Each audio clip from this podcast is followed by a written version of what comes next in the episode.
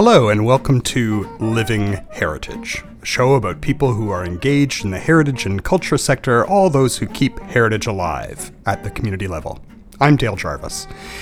Well, for the last couple weeks, we've been doing something a little bit different here on Living Heritage. We've been playing clips from the archives, um, sharing some of the, the stories and memories that we've been collecting and placing on Memorial University's Digital Archives initiative. Uh, it's a little bit of a change from our usual interview format, uh, which we'll be getting back to, but uh, today we're going to continue with that uh, idea of playing some clips from our collections, but today we've got something a little bit a little bit different and a little bit special. Today we are going to be focusing specifically on Newfoundland stories, and they are all going to be stories from and about Newfoundland, many of them of a, of a sort of supernatural nature that are told by kids. And these were recordings that were done uh, as part of two different projects. The first project that we're going to be listening to was an ArtSmarts program. ArtSmarts is a program that is run here in Newfoundland and Labrador. It's, uh, it's administered by Arts NL, and it's a program that sends professional artists into schools to work with students over an extended period of time. Uh, and this can be any kind of art uh, based project, uh, and it might be different types of artists working together collaboratively with the students. So you might have a ceramicist, you might have a dancer, you might have a musician, or in, in the case of the project that you're going to listen to now, a storyteller. So this is a project that actually dates back to 2008. 11 years ago. If it seems hard to imagine that now. So a lot of these kids that you're going to be hearing, who are in grades five and six at that point, are now uh, they're now young adults. They're they're they're young uh, people. They've they've grown up a lot since then, and and we were lucky enough to do a little uh, recording at the time uh, of these kids practicing their stories. Uh, this was a project that I had run with storyteller Mary Farron. We had gone to Holy Cross Elementary School, uh, a school which is now closed here in St. John's. Uh, Mary was working with the younger children. I was working with the grades of four to six. And with the grades five to six, uh, one of the sets of stories that we were working on were Newfoundland stories, stories of the supernatural. And we're going to start off with one of my favorite local legends. This is the story of James Curran from Holyrood, Conception Bay. Hi, my name is Caitlin Lacey, and my story is James Curran's Ghost. James Curran was born in Ireland and moved to Holyrood, Newfoundland in the early 1800s. In the 1860s, the town decided that they needed to build a new cemetery. Soon the word spread that every man in the town was expected to help build it. James Curran was one of the men who volunteered to help, but unlike most of the other men, he never wandered off to work with the fishery. James Curran took it upon himself that he would be the one to finish the job, and finished it he did. Weeks passed. He found out that building the cemetery all by himself was much too hard, and he grew very, very ill. One day, as he lay in his bed close to death, he called a close friend upon him and asked that he be buried in the cemetery that he had helped construct. His friend shook his head sadly and said, I'm sorry, but nobody is permitted to be buried in the new cemetery till it has been blessed by the priest. So James Curran sat up with all his strength and said, If you don't have me buried in the new cemetery, then I will come back and haunt you. And with that he died a few days before Christmas. So his friend walked to the priest's house and knocked on the door. The priest answered, and James Curran's friend told the priest of his dying vows and final requests. Let him come back and haunt me, said the priest, and I'll take care of that ghost. And with that he sent James Curran's friend away, declaring that he will be buried in the old East Side Cemetery. Now little did the priest know that what James Curran's friend said was true, and that he would come back and haunt him. So one day as he was riding across the frozen icy pond in his carriage, a strange wind blew over him, and it was James Curran's ghost that had come back to haunt him and led him astray into the wilderness where nobody could find him and he couldn't find his way back home till daylight.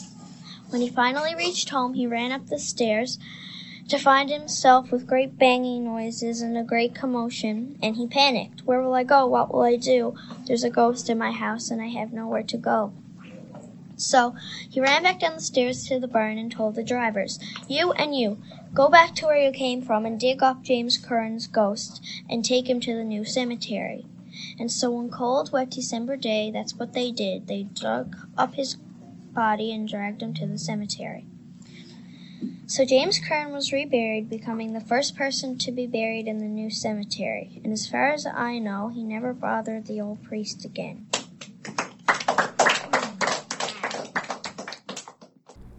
A young Caitlin there with uh, James Curran's ghost.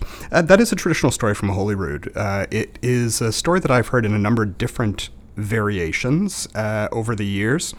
And uh, often the story gets changed a little bit in the oral tradition. That's that's kind of what happens. But there are a couple little things about it that uh, fascinate me. Uh, a few weeks ago, or maybe last week on the podcast, we we played an interview clip with Joe Moore. We were talking about newspapers and newspaper boys, and he had this great memory of being a newspaper boy in downtown St. John's. Uh, Joe passed away about a year ago, but um, he had told me a version of that story as well, the James Curran's ghost story. And one of the details that he had added, which which I've since heard from some other people in the area, was that when they they dug up this coffin to move from the old cemetery to the new cemetery, it was a, a miserable December day. And as they carried this coffin on a cart towards the new cemetery. Uh, icicles formed on the coffin, and so when they arrived uh, at the new cemetery and picked up the coffin, there it was, uh, covered in all these icy fingers. Uh, a really great visual image, uh, which makes me think that probably it's one of those things that that might actually have happened. Uh, certainly, James Curran is buried in the new cemetery, and, and this story of him haunting the priest has persisted for a very long time.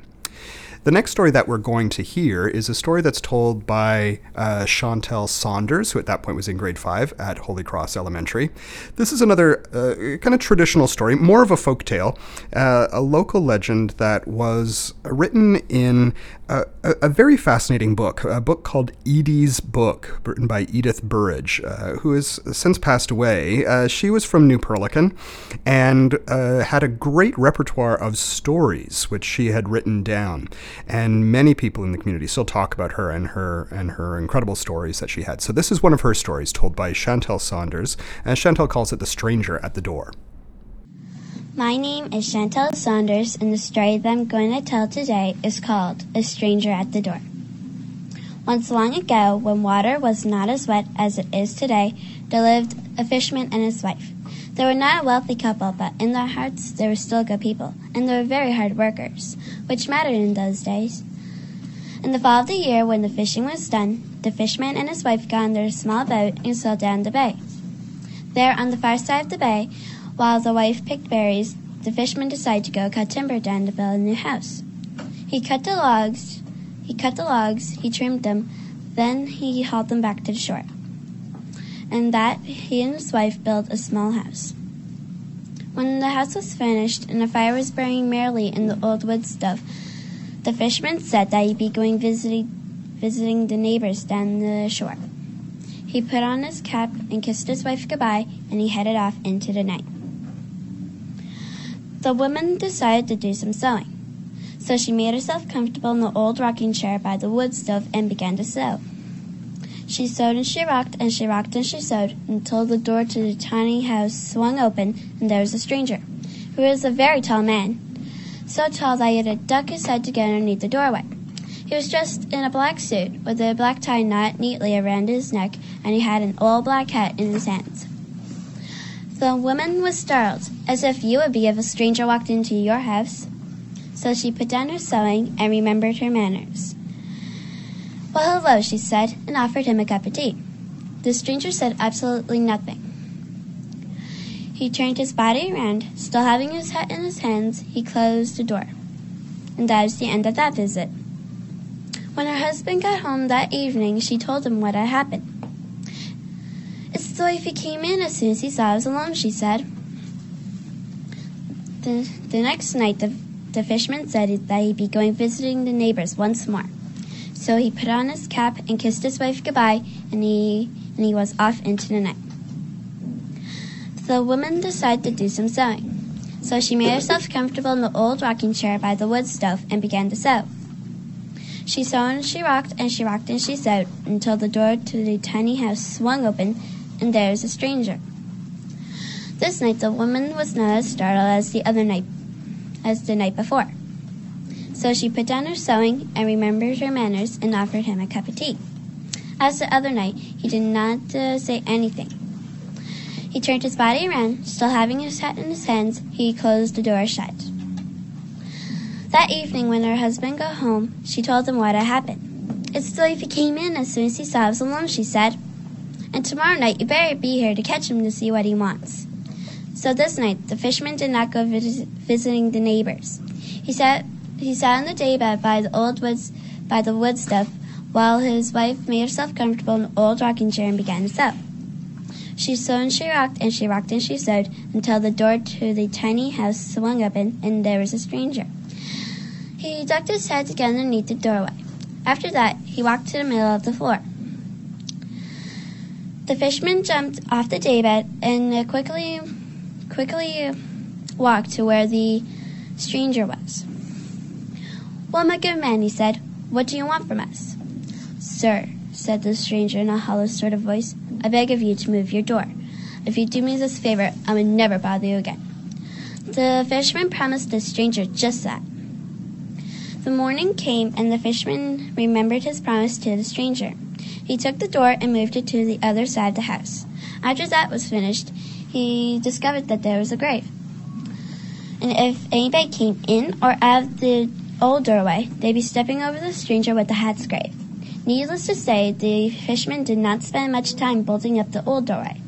They never ever saw the stranger ever again. Thank you.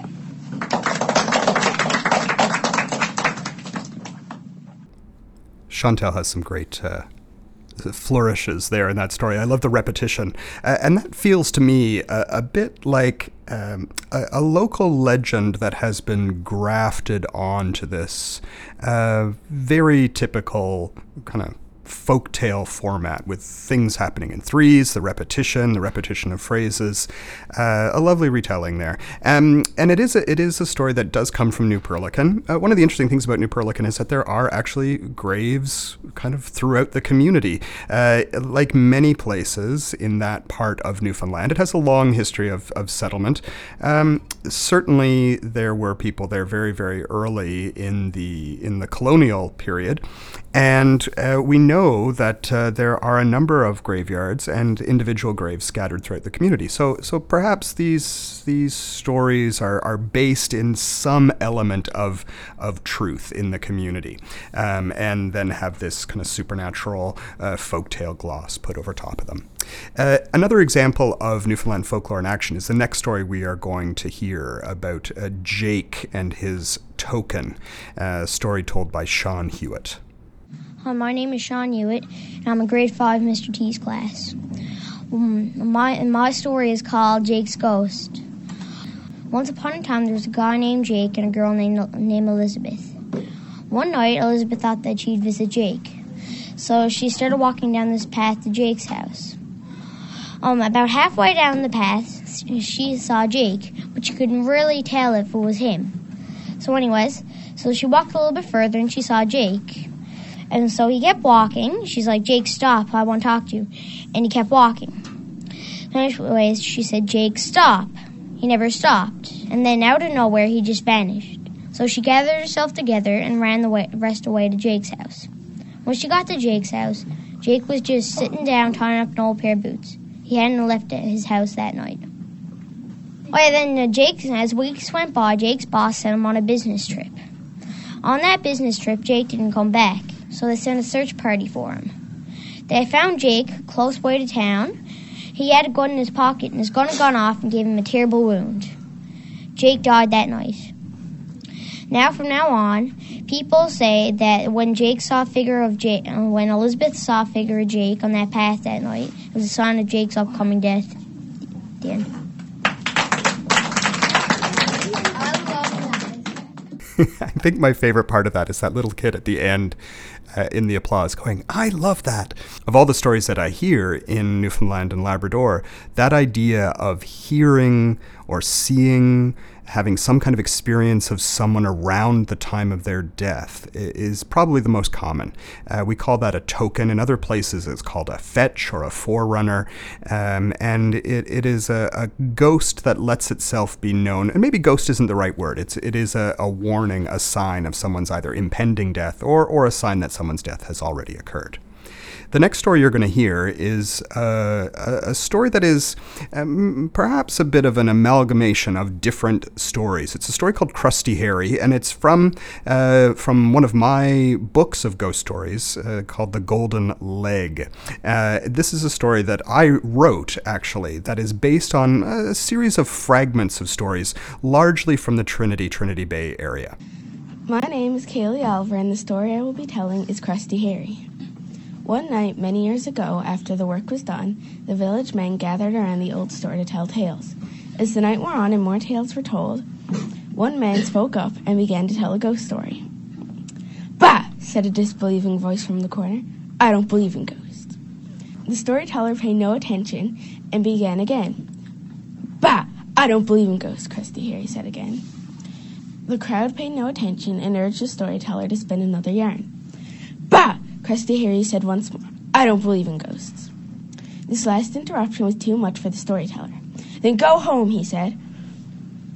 As Crusty Harry rose to his feet and headed for the door, a voice called out after him, Mind the ghost now, Harry. I don't believe in ghosts, Crusty Harry said, and headed home. As he walked down, he felt a sudden chill, and he could hear noises behind him that sounded like the wind filling the sea. He looked over his shoulder to see what was there, and there, sailing down the middle of the street, was a fully rigged ship. On the deck of the ship was a man standing there in a long blood red coat, with brass buttons down the middle. Ahoy, Harry, said the captain. Do you believe in ghosts? Bah, Crusty Harry said. I don't believe in ghosts, and continued home. At this, the, the crew of the ship came out onto the deck, each one more ghostly than before. First, they lowered the anchor, and then they lowered a rowboat into the road and made a splash as if it was water. The crew started rowing alongside Harry while the while the captain took its place at the front. Do you believe in ghosts, Harry? the captain said again. I don't believe in ghosts, he said. The captain flew out of the boat and stopped Harry from walking any further. So, Harry, he said, you say you don't believe in ghosts, but do you believe in me? I don't believe in ghosts, Crusty Harry said, and I don't believe in you. He lifted up his fist and gave the captain a great smack on the head. With a great cracking noise, the, the head fell down into the bony hands. The captain, with the crew, the rowboat, and the ship, they all disappeared. Then Crusty Harry ran the rest of the way home. Many nights after, after the work was done, the village men gathered around the old store to tell tales. As the night wore on and more tales were told, one man spoke up and began to tell a ghost story. Bah! Crusty Harry said from the corner. I don't believe in ghosts. But say what he might, nothing could disguise the fact that the hair on Crusty Harry's head had turned from black to the pure snowy white. Kaylee Oliver there with the story of Crusty Harry. Uh, those were all students who were part of the Tell Me Another One Art Smarts project at Holy Cross Elementary back in 2008. The next group of students that you're going to hear are a little bit older and were recorded a little bit later. This next grouping of stories was collected as part of the Young Folklorists program. This was a program that Heritage NL ran in 2011 with some high school students from around the St. John's area. Uh, we spent two days together. We collected some stories. We talked about our own stories from our own communities. And in the Newman Wine Vaults, the students were given an opportunity to, to tell some of the stories from their own communities or stories that they had learned uh, as part of the course. So we're going to start off that uh, with, uh, I think, probably a local legend, and we'll come back and, and discuss it. My name is Stacey. I'm in grade 7. I'm from Baltimore School. Um, the title of the story is called Peggy's Hollow in the south side of Cape Broyle, like I I don't know when the date was, maybe in the 1900s or 1800s, there was this couple and they fell in love and they built a house. And the man he proposed to her and he said, "Oh, I want to marry you." He goes, "Let's get married in a month." And so on the day of their wedding, he said he was going to go out fishing. He said he'd be back in before the wedding. So we went out and he was howling his nets, and apparently he got a call just to go out for like a couple of hours, and eventually he got lost at sea. So Peggy, she went to the church and she was waiting and waiting, like thinking maybe he'd go home and get his stuff on and come back. So he never came to the church. So she went to the church, she went in and sat outside in her wedding dress and she waited on the wharf. And like sometimes in the nighttime you can hear like a woman like screaming out his name, Douglas, I'm pretty sure what it was. Or like you can see her roaming in her wedding dress and she's like crying or something that's it's like folklore of Cape Broyle, like it's a story, but everyone has their different endings to it. Like there was a couple of different ones. One was she tied a rack to her foot and like killed herself. There was another one where she tied a rack to her foot and like she took it off when she got down there and she like roams the seas for him. And some people all like swear to God that they um they seen her walking and she was crying and they sees her on the wharf screaming out to him and all that. Yeah, that's it.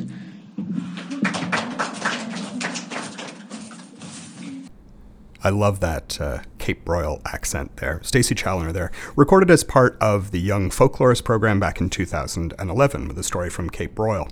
Um, there are a lot of ghostly bride stories in Newfoundland. One of my favorite is from uh, Arnold's Cove. Very, very similar story. Uh, a bride is waiting for her love to come back for their wedding. He is lost at sea. She throws herself from the cliffs and, and haunts the site, returns every year on the same date.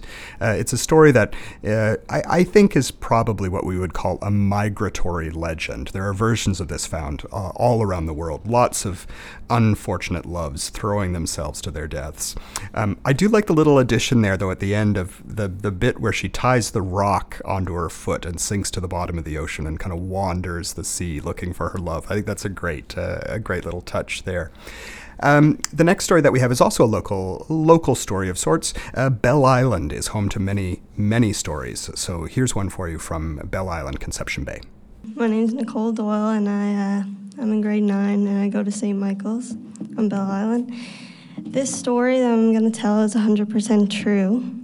Um, it happened in the woods of Bell Island um, when I was walking home with two friends, and um, they heard a snap. And um, I was like, oh, guys, it's probably just a bunny or, you know, something like that. And then we heard the snap again. And then Jordan, my uh, boyfriend at the time, um, he, uh, he said, yeah, I think we should really get going, Nicole. And I was like, no, it's not a big deal. Guys, we're going to be and then I froze and I saw what they saw. It was three feet tall and it looked like it had a hat, a really pointy hat, and it was whitish, light bluish. And the rest of it was like a, a black cloak.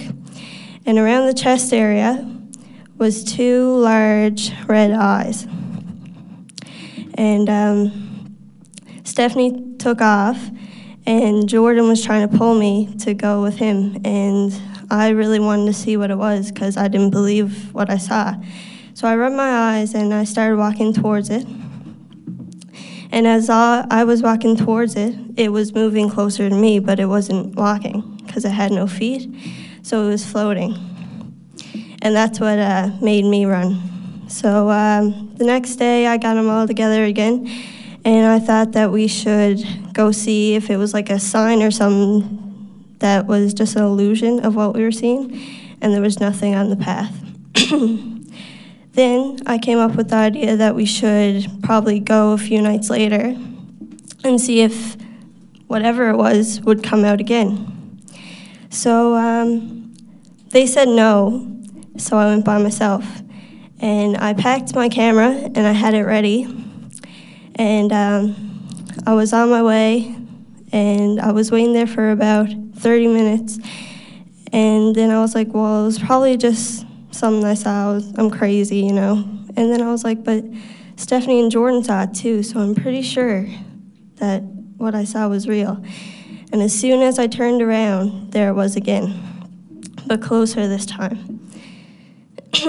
I was really scared, but I knew I really wanted to get the picture of it so I could show all my friends and family and stuff because I was really scared. And I took the picture, and all of what came out was what looks to be my little sister's finger painting.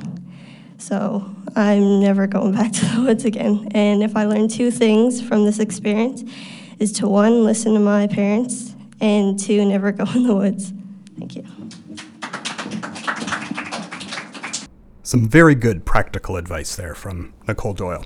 Uh, all the stories that I hear from Bell Island are super creepy. I don't know what it is about Bell Island, but it is a great place for a, a spooky story.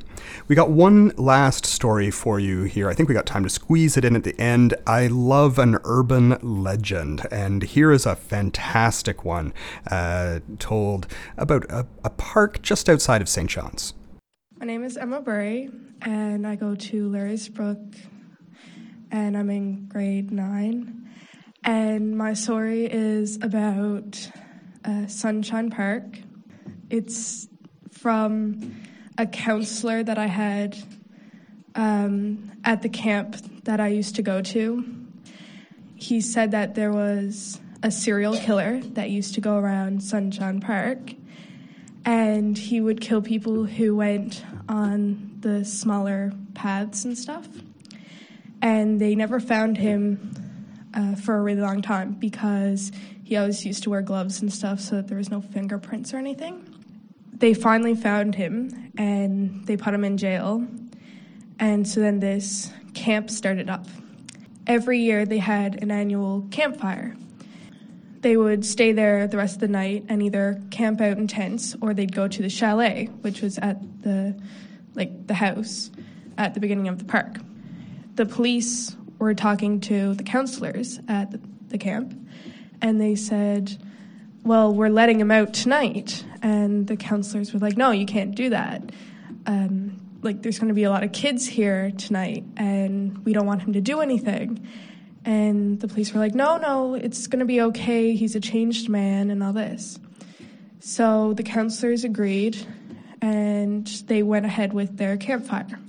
So they were having a good time and they had their campfire and all that. And they went back to the chalet and they sat on the stairs and did a head count. And two people were missing. So they took two groups of three people and two counselors and they went back to the area where the campfire was to look for them. And one of the little kids went and he kind of like stumbled away from the group looking for the people, tripped over something and at the time, it was really dark, so he didn't know what it was. But apparently, it was a dead body. So, of course, where he didn't know where it was, like what it was and all that, he went and he didn't tell anybody. So they walked back thinking that they must have went back to the chalet. And when they got back, everybody was dead. And there was an axe and a yellow glove on top of the axe. And that was basically the signature for the serial killer. And that's it. So, campers beware.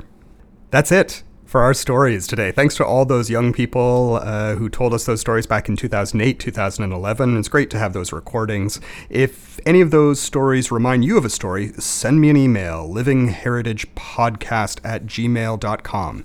Thanks for listening, and we'll be back next week.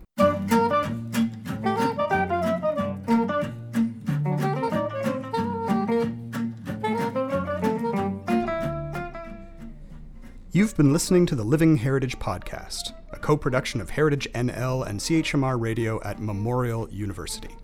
You can find previous episodes on iTunes or wherever you download podcasts. We're on Twitter at HFNLCA. Do you have a question or a suggestion about an aspect of culture and heritage you want us to explore? Send us your mail, and we'll do our best to answer it in an upcoming show. Email us at livingheritagepodcast at gmail.com. Our theme music is by Lache Swing. Thanks for listening.